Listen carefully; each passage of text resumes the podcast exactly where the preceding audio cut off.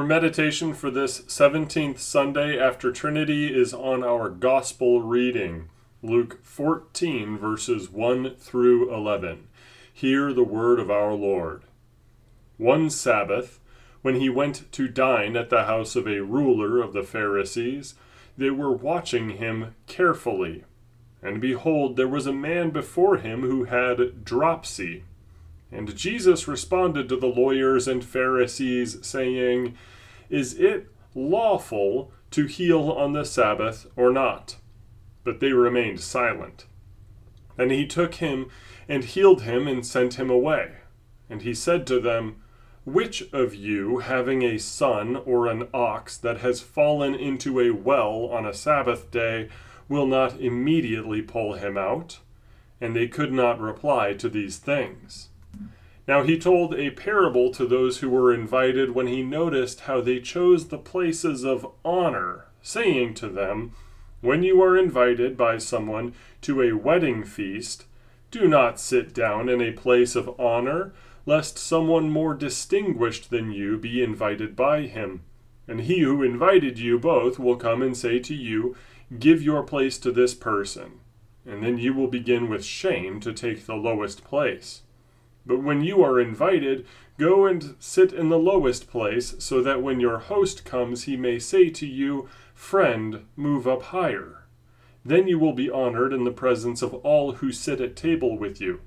For everyone who exalts himself will be humbled, and he who humbles himself will be exalted.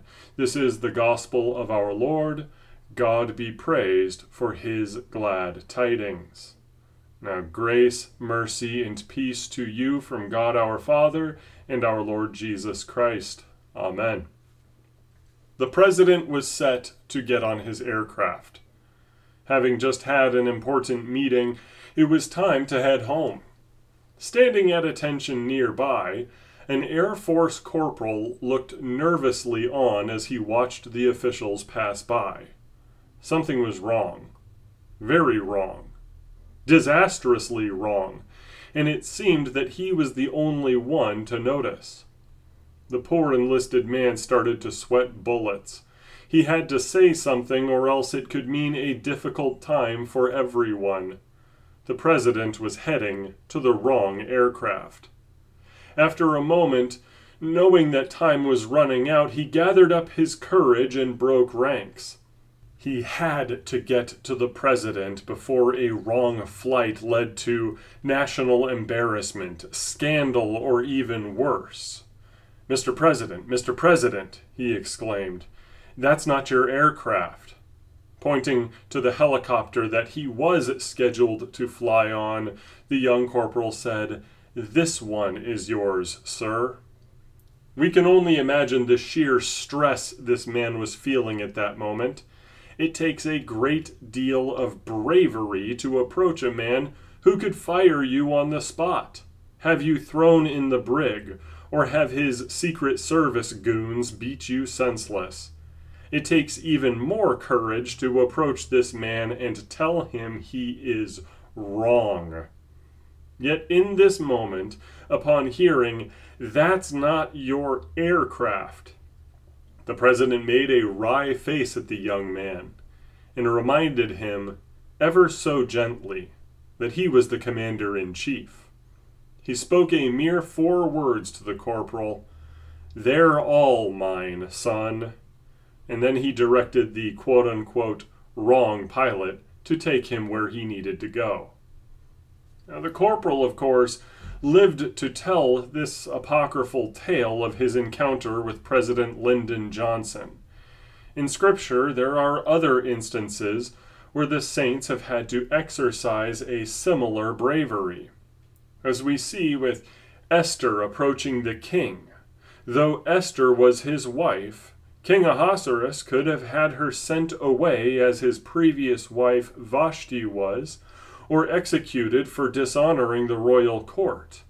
John the Baptist also took the same courage when he confronted King Herod for his adultery. Unlike King Ahasuerus having compassion on his wife, King Herod had John imprisoned and ultimately beheaded. Amid these and other instances, we can gather one very important piece of wisdom.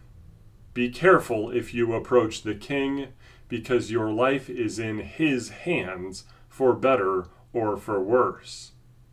When we go through our gospel reading, we must keep in mind that Jesus Christ is King of kings and Lord of lords, the ruler of kings on earth. The Pharisees did not know this, though they should have. They knew the Old Testament like the backs of their hands, yet they did not recognize the signs of the Christ's arrival, and so they were left in the dark, arguing with our Lord constantly. It is a sign of his immense patience and mercy that he did not destroy them for the three years of irritation they provided and the murder that they ultimately committed. But as our eyes have been opened to the true identity of our Lord, let us go over this passage with this in mind that he is king. Remember that at this time, most of the Pharisees were hunting for various ways they could catch our Lord giving a false teaching, speaking a lie, or uttering blasphemy.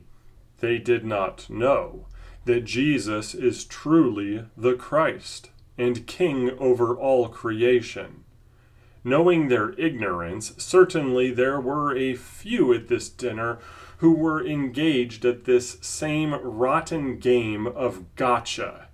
And Christ reveals this by provoking them. A man was there with dropsy, with the fluid swelling his limbs, limiting his function and causing great pain. This means that when our Lord heals him, there could be no doubt that the event is a real miracle. The hard nosed Jewish leadership could not claim that he was engaging in some parlor trick. They would have to admit that he truly alleviated real suffering on this particular day. Such a fantastic, undeniable, supernatural healing kept the main subject in the forefront of their minds that our Lord healed a man on the Sabbath. Christ asks them, Is it lawful to heal on the Sabbath or not? This pits their understanding of the law against his. The question he asks stumps them, especially as he compares this situation with the edema inflicted man to saving an animal. They cannot answer because they know that anything they could say would make them look foolish or wicked. One might answer with, I would not save my son or my animal on the Sabbath, and he looks like a wicked father. Another might say, Yes, I would save my son or my ox, but I would not save this man on the Sabbath. And if he said so, the question is waiting for him as to why his ox is more important than his neighbor. People were required to rest on the Sabbath day. But did the Sabbath nullify our Lord's command to love your neighbor as yourself, especially when they are suffering? Of course not. Jesus Christ is King. All of these commands are His to make. Who would you rather trust when it comes to interpreting a law? A few lawyers or the one who made the law in the first place. So he declares that it is a lawful and good thing to heal on the Sabbath. Loving your neighbor is more important than getting your rest. This is the decree and interpretation of our great King. Had that conversation gone on, we would expect him to say, All of these laws are mine, son. Now, at this point, our Lord has proven that he is the Christ through healing this man. There's no faking it, there is no pretending this did not happen. Our Lord backs up his statements on the law with a miraculous healing. Typically, we do not read passages like this with royalty in mind. But our psalm for today in the lectionary, Psalm 2, is pretty clear. It says in verse 12, Kiss the Son, lest he be angry and you perish in the way, for his wrath is quickly kindled. Blessed are all who take refuge in him. When our Lord is teaching us something about the law or the commandments or how we love our neighbor, he is not just teaching. He is telling us how it is from His divine authority. The law comes from God, and Jesus Christ is God. What He says goes. So if our psalm says that the Son's wrath is quickly kindled, why is it that He takes such pains to patiently teach and speak to these Pharisees men who wanted him dead. Because, beloved, our Lord is humble and he is patient. He gives a parable to the Pharisees about placement in a wedding feast, how it is unwise to sit in a place of honor at a wedding feast. If you were not supposed to be honored, you will be humiliated as you are brought down to a lower seat. If you instead take a lower seat than is intended for you, you will be brought up and honored instead. To the synagogue ruler and his friends, this must have been a rankling, irritating teaching, as all the scribes and Pharisees and Sadducees loved to be honored among men. So our Lord says, For everyone who exalts himself will be humbled, and he who humbles himself will be exalted. No one at that dinner understood that our Lord was doing that very thing. No one there understood that God was in that very room with them standing there in his human nature, having departed from his glorious throne in heaven. He humbled himself beyond measure in order to save us. And though he could have demanded worship and fealty and all manner of honor among these men, he was instead humble enough to stay at this dinner, teaching the scum of the earth what it means to truly love their neighbor, even on the Sabbath. Irony of ironies. The Pharisees looked down upon the one who would one day be exalted far above anyone else in the entire universe.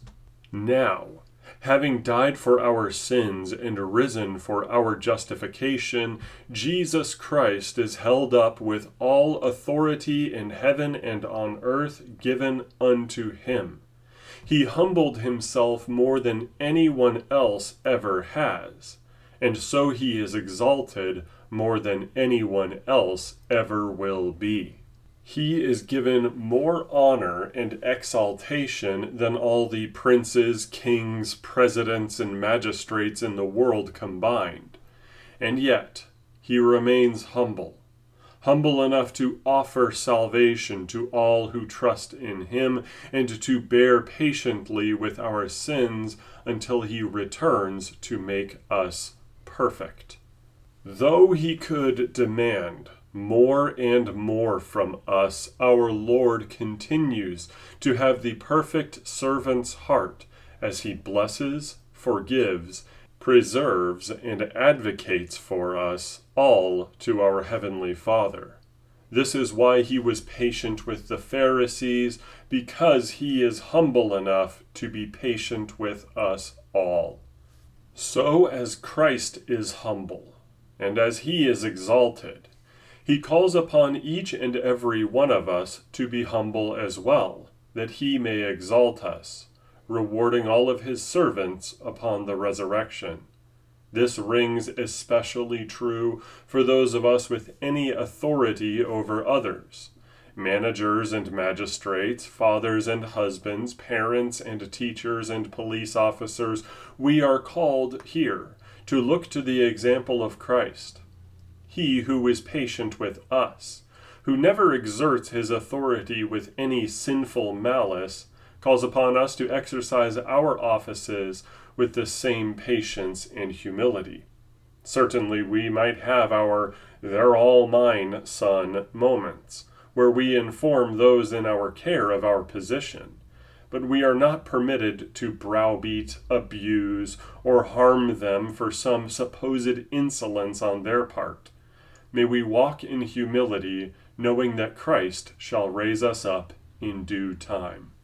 Now the peace of God, which surpasses all understanding, guard your hearts and your minds in Christ Jesus our Lord. Amen.